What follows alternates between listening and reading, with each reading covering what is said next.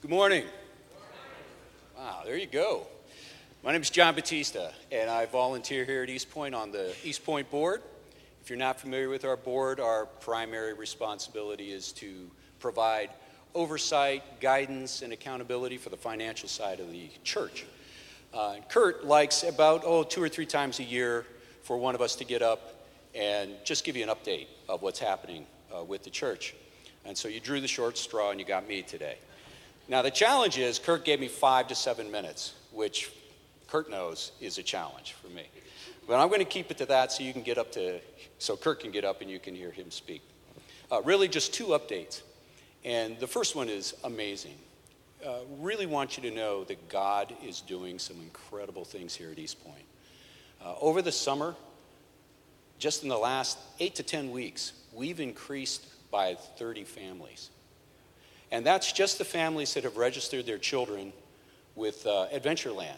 So we know there's others that either haven't registered their children or singles or just don't have children that are also coming. So that's really unusual in the summer. Normally, attendance is down, and we've experienced some of that, just people are at the lake and so forth. But God is growing this church. And more than just growing it in numbers, He's also doing some amazing and remarkable healing. Uh, just over the last couple of weeks, I don't remember if it was this week or the week before, a person came up to Kurt after service and said, Pastor Kurt, I want you to know something. I've gone through a rough road, and she went on to tell her story. She said, But today, today, here in this place, my healing has started. It was amazing. And that's not an isolated story. Kurt got together with me this week to talk about this, and it was story after story. Marriages being put back on a solid foundation that were shaky, people being healed individually, internally, emotionally. Uh, God is moving. And that's really the primary update that I want to give today is that you belong to an organization that God is alive and well in. And just want to encourage you in that. Continue to seek his face. But any of you who have been Christians for any length of time know that when fruit starts to set on the tree, opposition comes. And we have had a lot of opposition. So that's the second part of the first update. See, I snuck an extra one in there, Kurt. We've had opposition. In Kurt's words this week, he told me in 35 years of pastoring, and he's pastored in large churches and small churches, but in 35 years, he's never felt the opposition like he has this, say, past quarter. And that's a pretty remarkable thing to hear because I know Kurt's been through it. I've been with Kurt now for probably 15 years plus, uh, and I know some of the things he's gone through. So, we've had pastors, one that's been diagnosed with fibromyalgia, three that had diverticulitis. Uh, this is, you know, this is a population of a staff of 14 people. Two of our pastors lost their fathers over the last two months. It's just been one thing after another. Two board members have taken a lot of hits. So, what do you do with that information? We have this huge blessing. And, and for those of you, by the way, who are just seeking Christ and really haven't made that commitment, really don't know what this whole business of being a Christian is about, be aware that when I speak of opposition, we believe in a God who loves us and is for us, but we also believe in a very real opposer of that. So anytime you take a step forward in God, it will be with resistance. It will come with resistance. Expect that. So that's what I mean by this. So what I'm going to ask you to do with this first update is pray. That's the action step. But don't just casually pray. Pray as though you're in a war. The bullets are flying, people are taking shots across the bow. Few of them are hitting under the waterline. We need you to pray. Take it seriously. Take your commitment to pray seriously. And I would encourage you this week just set aside five to 10 minutes more if you can, but specifically focus on that issue for protection for the staff and protection for this community of faith because it's real but also know and be thankful. Go to God first with thanksgiving for the work that He's doing because people's lives are changing here. And that's what we're really about. Second update. This is real brief. Uh, this is just a financial update. July, we were off 30% in our in our expected giving. Kind of weird, don't know why. We know we always take a hit in the summer. People go to the lake. The church doesn't go to the lake, but people go to the lake. People forget. We get that.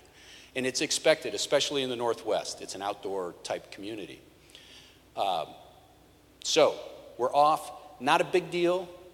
It's not the Titanic. We're not rearranging the deck chairs here. We're healthy. We have savings. We run a very conservative, very lean budget. Uh, we have money in the bank, and uh, we're meeting all our financial obligations. So I don't want to give you the wrong impression. Just that I bring it to your attention in this update so that it doesn't become a trend. Trends like that are not good. So if you've forgotten, if you've been away, if you've been on vacation, I just ask you to, you know, now would be a good time to remember to send in if something you've forgotten. All right? If it's something you've forgotten. Otherwise, uh, the other thing I want you to pray about as an action step for this update is to go before God in prayer. If you're married, make sure your spouse is alongside of you because this is one of those issues the enemy will use against you if you're not of one mind in your giving.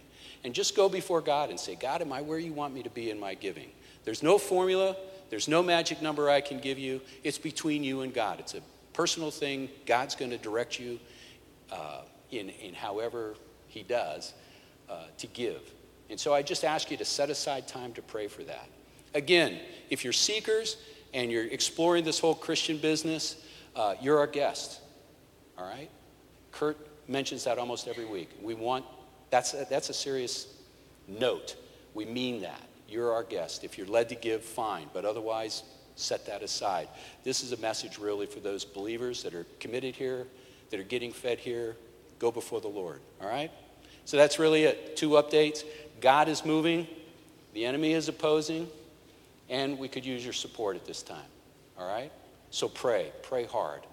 I'm going to pray now. Kurt's going to come up and teach. Father, we ask you to move on our hearts. Help us to take serious this battle. Help us to give you tremendous thanksgiving for the lives that are being changed here. You're doing a work that we cannot do, only you can do. And Father, it's been my prayer for quite some time that you would make us one of the most generous places in Spokane, that we would be able to go forward and impact our community uh, second to none. Thank you, Father. Take us, take a hold of us in prayer and, and strengthen us and give us the courage to obey. In Jesus' name, amen. Thank you, John. I want to add my uh, comment about what God's been doing. I had uh, I was working at uh, U-High yesterday. I have a blister right here to prove it. Can I get an? Oh yeah. Anyhow, uh, it was awesome, and one of the things I love to do, you're out there, you know, raking bark mulch around, and I asked one of the guys I was working with, "Hey, tell me your story." I said, "Well, it's a long one." I said, "We got a big pile of sawdust there. It's all right, you know, keep talking." And uh, he told me a little bit of his story, and by the end of it, we're just standing there, not working very hard, looking at each other, and he tears up and he says, You know, if it wasn't for East Point, I wouldn't be alive. I know I wouldn't be alive today. So I just want to say thank you for serving, for being a part. Thank you, John, for uh, the update. And um, I know you guys love this church. I do too. And I'm just grateful for what God's been doing. We're going to wrap up our series today in James. If you've got your Bible, please open up to James, the third chapter. We're actually going to be in three different chapters, pieces of it. And if you forgot your Bible, or if you don't have a Bible, please let us give you one. Ushers have got Bibles right now. So just put your hand way up in the air, and the ushers will get you a Bible. And again, if you don't have one, please take this home as our gift to you. Um, this morning, we're going to walk through the issue of wisdom how to live and walk in wisdom. How to live and walk in wisdom. And I need to tell you from the get go that wisdom is different than IQ. Uh, you can be very intelligent and lack a lot of wisdom. They don't necessarily go hand in hand. Uh, you ever been around somebody who's really smart, but they consistently do really dumb things? They have a high IQ, but they just keep making the same stupid mistakes or, or doing things that would not be very wise. I used to work for, uh, in banking. My boss at one point was um, a woman who was genius. And I'm not kidding, I mean incredibly intelligent. Uh, she could dance circles around anybody I knew when it came to the brain thing. But she constantly locked her keys, left her keys in the car. I can't tell you how many times. I had a hanger in my cubicle. Yes, I used to work out of a cubicle. Had a hanger in my cubicle just to go help her out when she uh, locked herself out of her car. Maybe some of you recognize this guy, Anthony Weiner. Um, I used to feel bad about my last name. But Anthony Weiner uh, was a former U.S. representative who resigned due to a sexting scandal. And he's considered a fairly smart guy, but he did some really stupid, unwise things, and it's cost him. Cost him his job as a U.S. representative. He thought he was going to be the next mayor. I don't think so, because more has come out of that. My point is, again, smart people can do really dumb things when they lack wisdom. Now, of course, dumb people can do foolish and unwise things as well. And I want to give you an example from another comedy classic. Each, each week I brought out the really oldie goldies. But here's another example from the classic comedy Dumb and Dumber about what not to do when on a ski lift or when giving a hitman a ride. Let's watch this. My God, you poor guy. Does it hurt? Oh, I'm fine. I saved the feet for you. Listen, this is silly. Let me help you. No, no, no, no, Yes, it'll only hurt for a moment, like a band-aid. Come on, ready? no, no, no, no, Come on, go.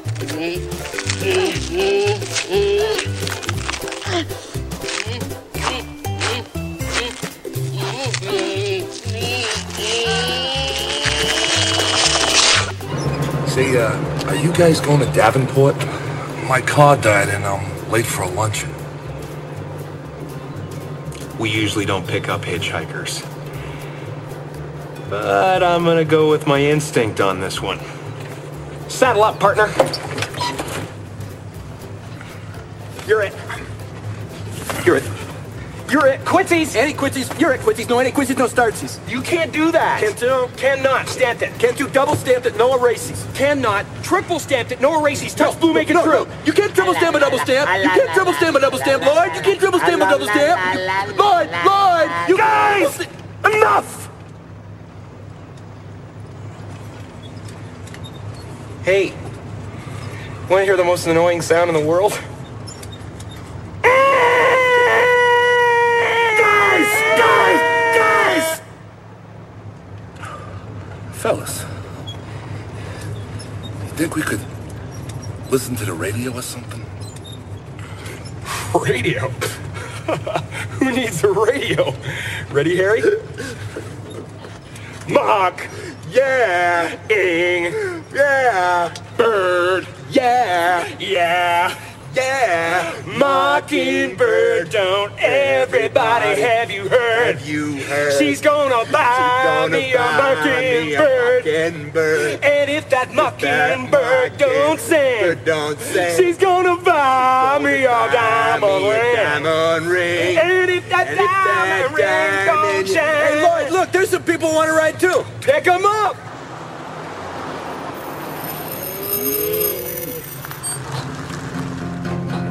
Mock, sing, ing, sing, bird, sing, sing.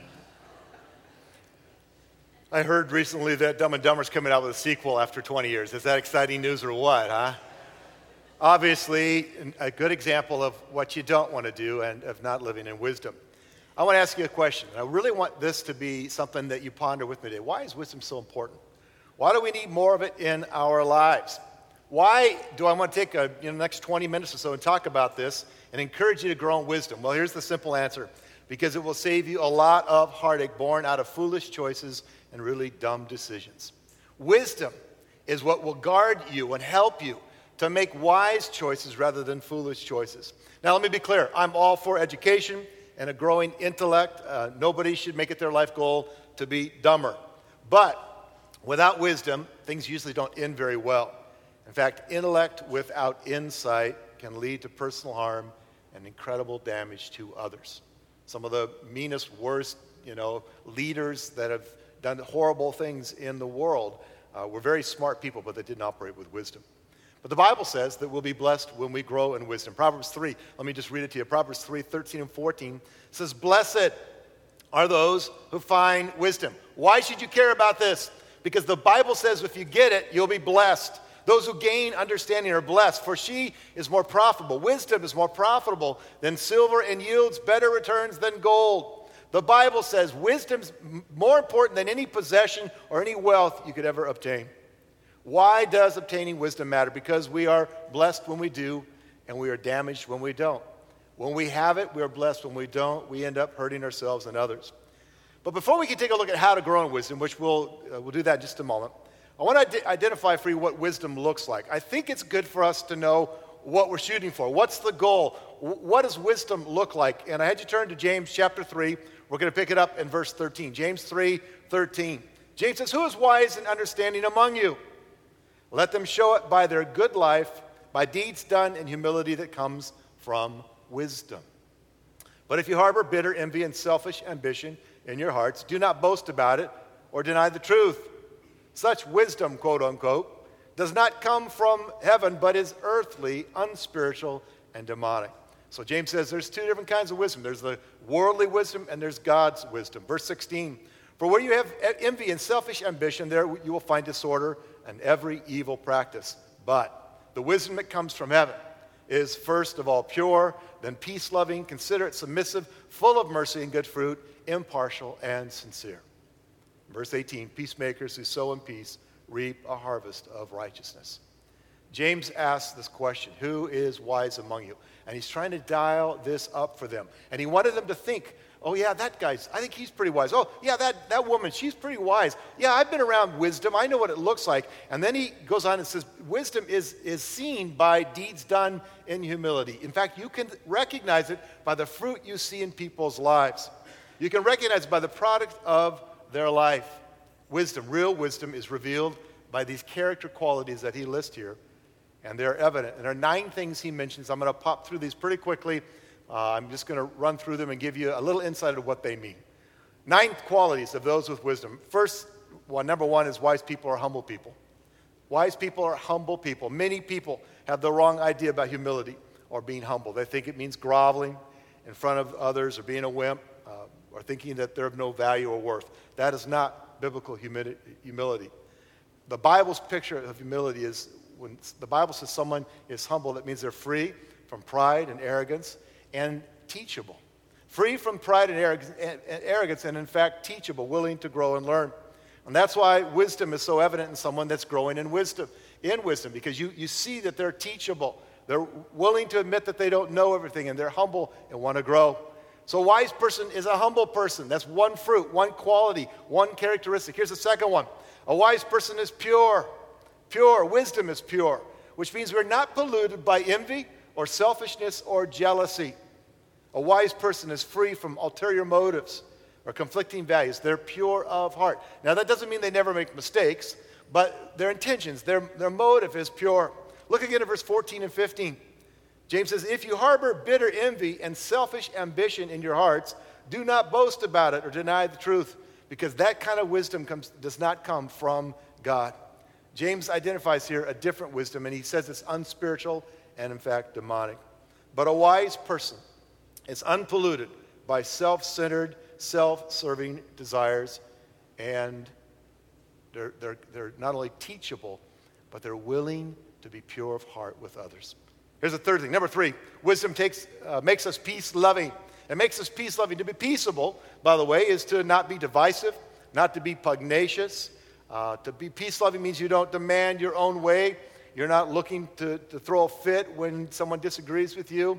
A peace loving person will build bridges rather than barriers. That's a fruit you can see. If someone's always having trouble with people in their life and, it's, and, and they're always in a fight or in some conflict, then that would be the opposite of the fruit that James identifies as someone who's peace loving. Last week we read from Romans 12 18, where Paul said, If it is possible, as far as that depends on you, live at peace with everyone. And James gives us a promise in this passage, by the way, in verse 18. He said, Peacemakers who sow in peace reap a harvest of righteousness. And so, another characteristic of wise people is they're peace loving. Number four, a wise person is considerate. They're considerate. Being considerate means that you're thinking of others rather than just thinking of yourself. It means you're empathetic. It means that you, in fact, the word could be translated gentle or patient. But the point here being considerate means that you are otherly focused. To a wise person is not, it's not all about them. It's not all about me. They are otherly focused. They're considerate of others in their lives. Number five, a wise people are submissive. A wise person is submissive. Now, as I mentioned a couple weeks ago, I know this word tends to push uh, some hot buttons because some have been abused or misused all too often by misapplication of this word. Um, by the way, Paul, when he teaches about submission in Ephesians 5, uh, he says that we're to submit to one another. That this ought to be a mark of our life in the kingdom of God, that we are looking to submit to each other. But in the context of humility here, in the context that James uses it, it means that we're not to be power hungry or demanding. That instead we're to yield to God and yield to others for the sake of love. One of the strongest leaders I've ever worked with is a guy named Jack Little, and he was my pastor and mentor for many years. And Jack consistently amazed me. Very strong leader, very gifted leader, very successful church planner, love the guy. But he consistently amazed me at his ability to yield, to, to not you know, force his will on someone. He wasn't power hungry or abusive. In fact, and this is the amazing thing about submissive people, his submissiveness really drew me closer to him. I wanted to trust and follow him because he was submissive. Number six, I told you I'd punch through these pretty quick. Number six, a person full of wisdom is full of mercy. One of the things that ought to mark a wise person's life is you ought to think, man, that person is merciful. Now, mercy, let me give you a short definition. Mercy from God is when we don't get what we do deserve. Mercy is when we don't get what we do deserve. We deserve death for our sins. God said, I'm going to let Jesus take the penalty for that. When we accept that, then we're free from the penalty. Mercy is when we don't get what we do deserve. Grace, on the other hand, is when we do get what we don't deserve. We get his favor and we haven't earned it. We get his love and we haven't earned it. But the Bible says here that one mark of people who are filled with wisdom is that they're full of mercy. And I want to suggest a person full of mercy forgives others as they have been forgiven. That they don't hold bitterness in their heart. They're not ugly and mean and vile towards others. In fact, they are merciful towards people. So people full of mercy walk in relational health. And that's a wise person. You look at somebody and go, man, this, this person's always got some sort of problem, some sort of grief in their life, something going on. There's tension between them and other people, and there's bitterness and, and unforgiveness in their heart. When the, the Bible says that is not wisdom as God defines it. A wise person is full of mercy. Number seven, wise people produce good fruit. They produce good fruit. This simply means when the Bible refers to fruit, that, there's, that our lives are characterized, marked by good deeds, uh, good acts, done for the benefit of other people. And by the way, done for the benefit of others with no strings attached. I'm, I'm going to do something for you just for you, not because of what I can get out of it. Wise people are giving, and they're generous with their time, their energy, and their money. Next one, number eight. James defines here wisdom. A wise man or woman is impartial. They're impartial. And he deals with this later on in the book. We won't be able to get to that. But being impartial means we're not prejudicial. We don't treat people differently based on their social status. James gets in their face about the fact that they were treating the wealthy people in their church better than the poor. And he said, Don't go there, don't do that. And impartiality is, is treating someone without prejudice based on their social status, their net worth, or frankly, even the color of their skin. We love people because they're created in the image of God, period. And it means that we're fair and objective and unbiased in our relationships. In fact, we believe the best about others until proven otherwise. That's what it means to be impartial. And one last one, and it's all there in that one verse, but James says, wisdom makes one sincere as well. Sincere. And I love that word sincere because here's what it means it means authentic, real. It means that they're not a phony. Somebody who's sincere, you see them, and you don't, you don't, you, you, what you see is what you get. They're as honest and real as you can be. A wise person is not two faced, they're not hypocritical. They don't say one thing to you and turn around and say something else to other people, but they are, in fact, sincere. Now, I punched through those pretty quick, and they're all from that one verse there.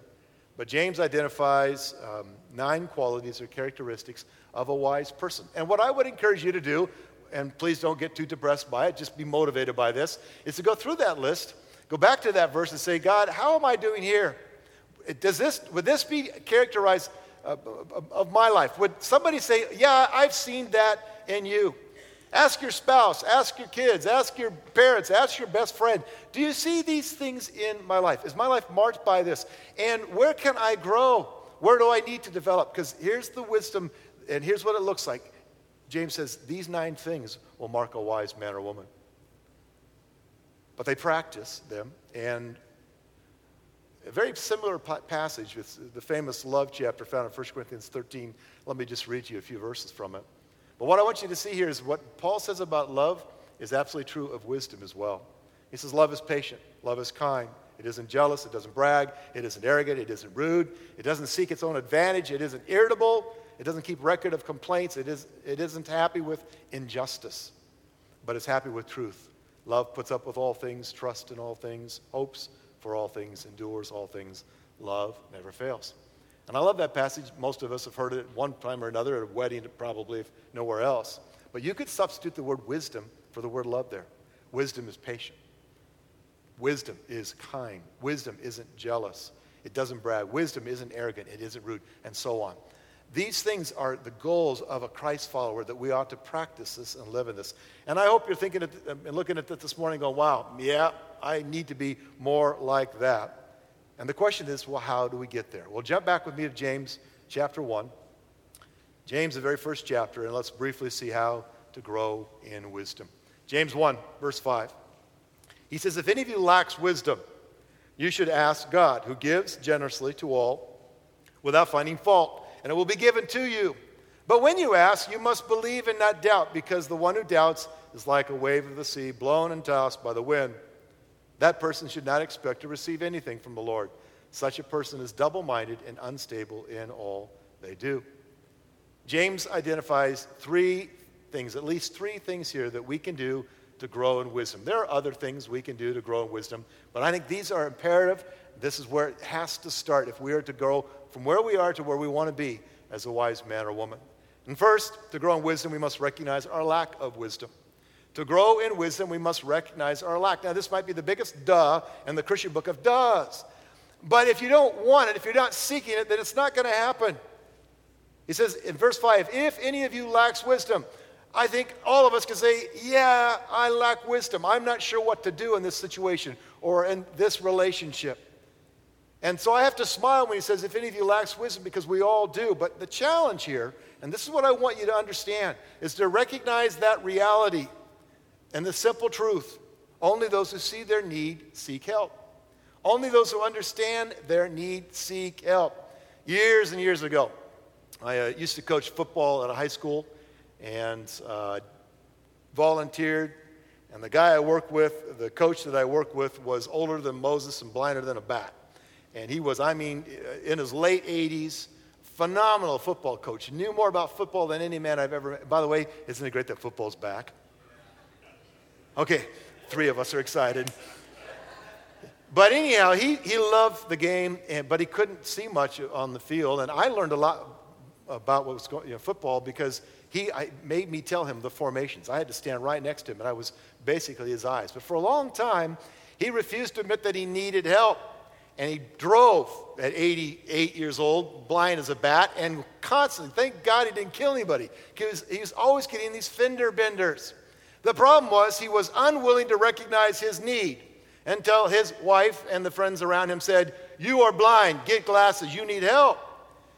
The point being is that when we don't recognize our need, then we're not going to get the help that we need. We need to grow in what, godly wisdom, but to get there, we first must see that we need godly wisdom. Again, humility and wisdom go hand in hand. You've got to admit, humbly admit, I need help. Here's the second way we grow in wisdom. Number two, second, to grow in wisdom, we must ask God for his help. And again, you're thinking, wow, never thought of that before. Well, the truth is, we might have thought of it, but sometimes we fail to implement that little thing called ask God.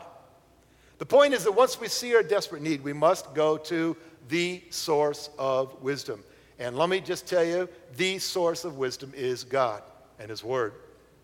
Seeing and acknowledging our need is critical. But too many go to a thousand other sources before they turn to God. They turn to Oprah or, you know, to Deepak Chopra or some other self-help. You walk into any bookstore and you find just hundreds and hundreds of self-help books. And I'm not saying they're all evil and all wrong, but what I am saying is we need to go to God first.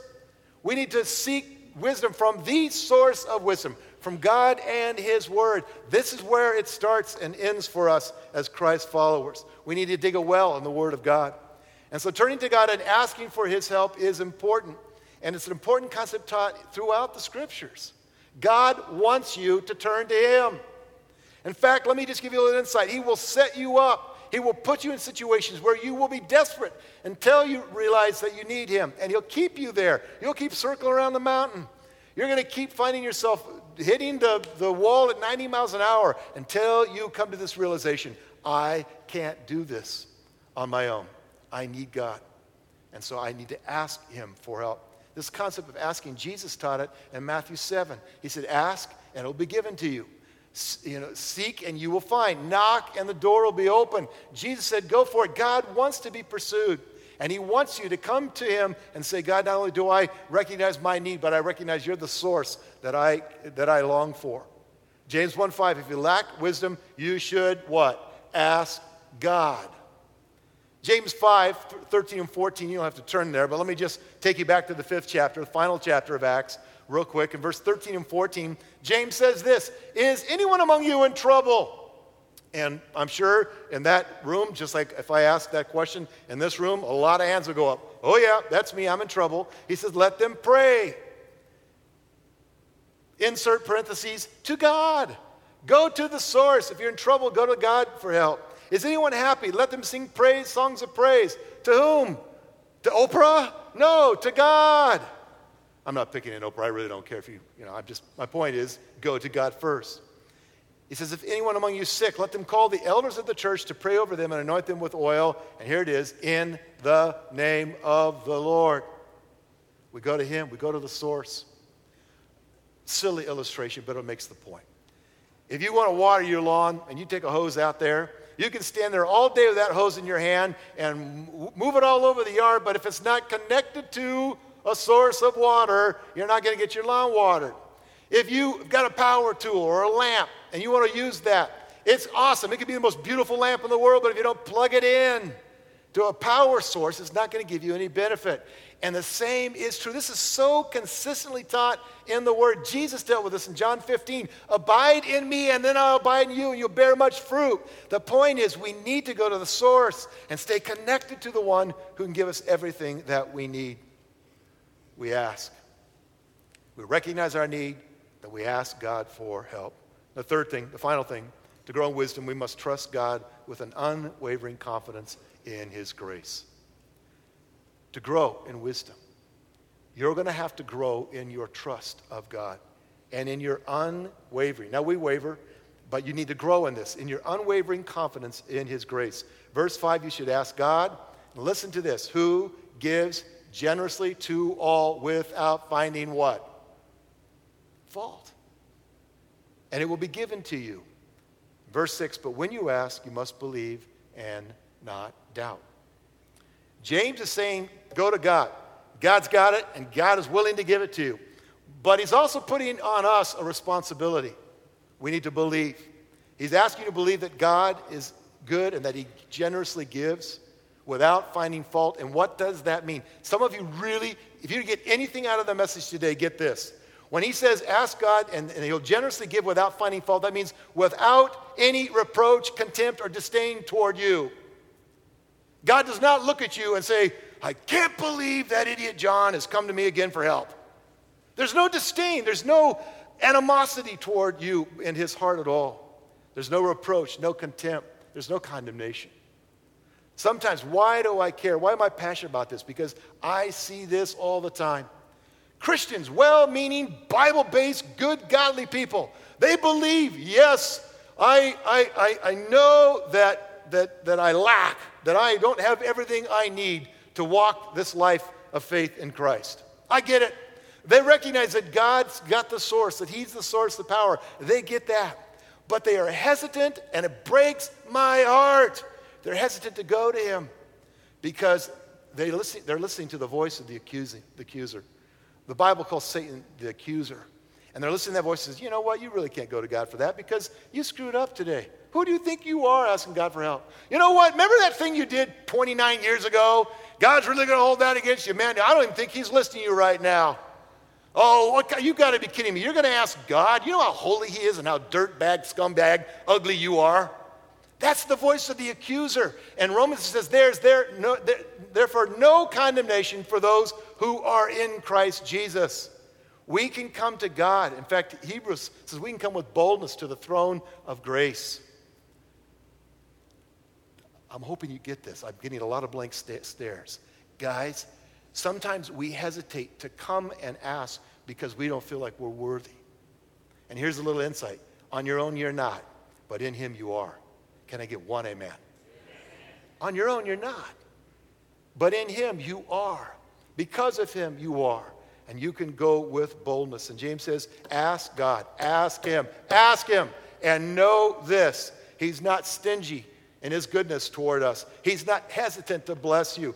God will give you what you need, and He will never, never hold your broken past or even your broken present against you.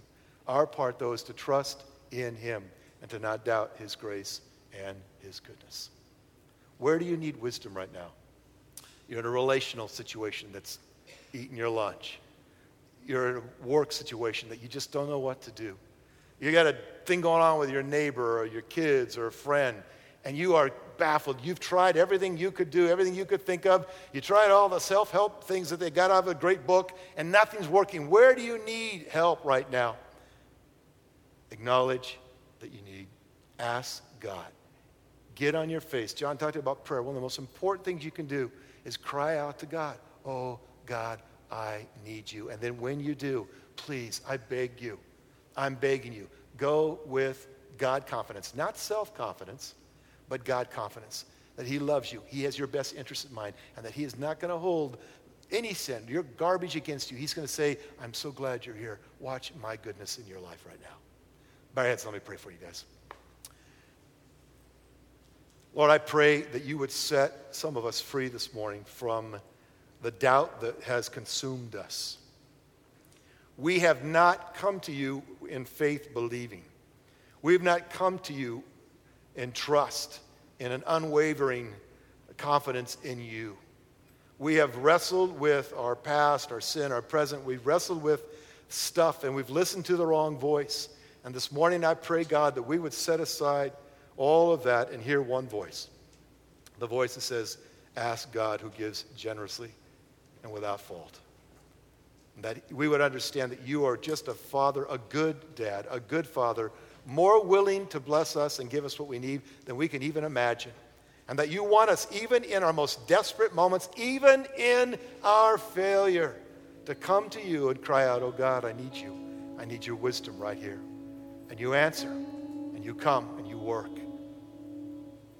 Lord, give us that understanding today. Help us leave with that boldness and confidence in you. Now, keep your head bowed and your eyes closed just for a moment. Maybe you're here today and you've not yet started your life as a Christ follower. And I'm going to tell you from personal experience in my life and from having prayed with hundreds and hundreds of people over the years, maybe thousands, they came to the same conclusion I did. It's wise to put our hands in the hands of our Creator. It's wise to trust God's goodness. It's wise to give our lives to Him, to yield, to submit our lives to Him. It's wise to embrace His free gift of grace and His mercy offered to us. And if you're here today and you're ready to take that wise step of saying yes to God, just make this simple prayer yours right now. I'm going to pray it, but you make it your prayer. Father, forgive me, for I have failed. I have sinned. I have wandered off on my own, and I'm far from where I, I know you want me to be. And I, today, come to accept the free gift of grace and mercy and your goodness. I come to accept what Jesus did for me on that cross. I can hardly believe you love me that much, but I get it. Right now, I get it. And I say thank you. And I surrender my all, my life to you. I'm yours. I'm going to follow you from now into eternity. Now, if that's your heart, your desire, just in your own way, say, Yep, God, that's me. And the Bible says the moment you say yes to Him, you become His. You're His child forever. Lord, thank you for those making that decision right now. Show them what it means. Show them what you're going to do and have done. And give them the confidence that comes from knowing that they are loved and forgiven by you. It's in Jesus' name I pray. Amen. Let's stand together. We're going to finish with one last song of worship this morning. We're going to give. Our giving here at East Point is actually, we do it here because it's an act of worship.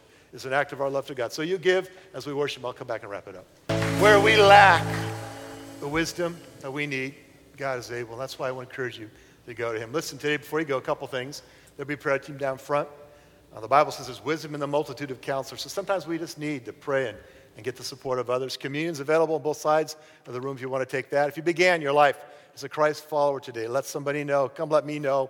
And we've got packets by the uh, doors on the table. Says for new believers. Got a Bible some material to get you started in your walk with Jesus. One last thing I'll mention to you next Sunday. I hope you can make it. Um, very special s- schedule and plan for you guys. It's going to be awesome service. But in addition to that, my, my uh, new book is supposed to be here on Thursday. Uh, God willing, and UPS uh, gets it here.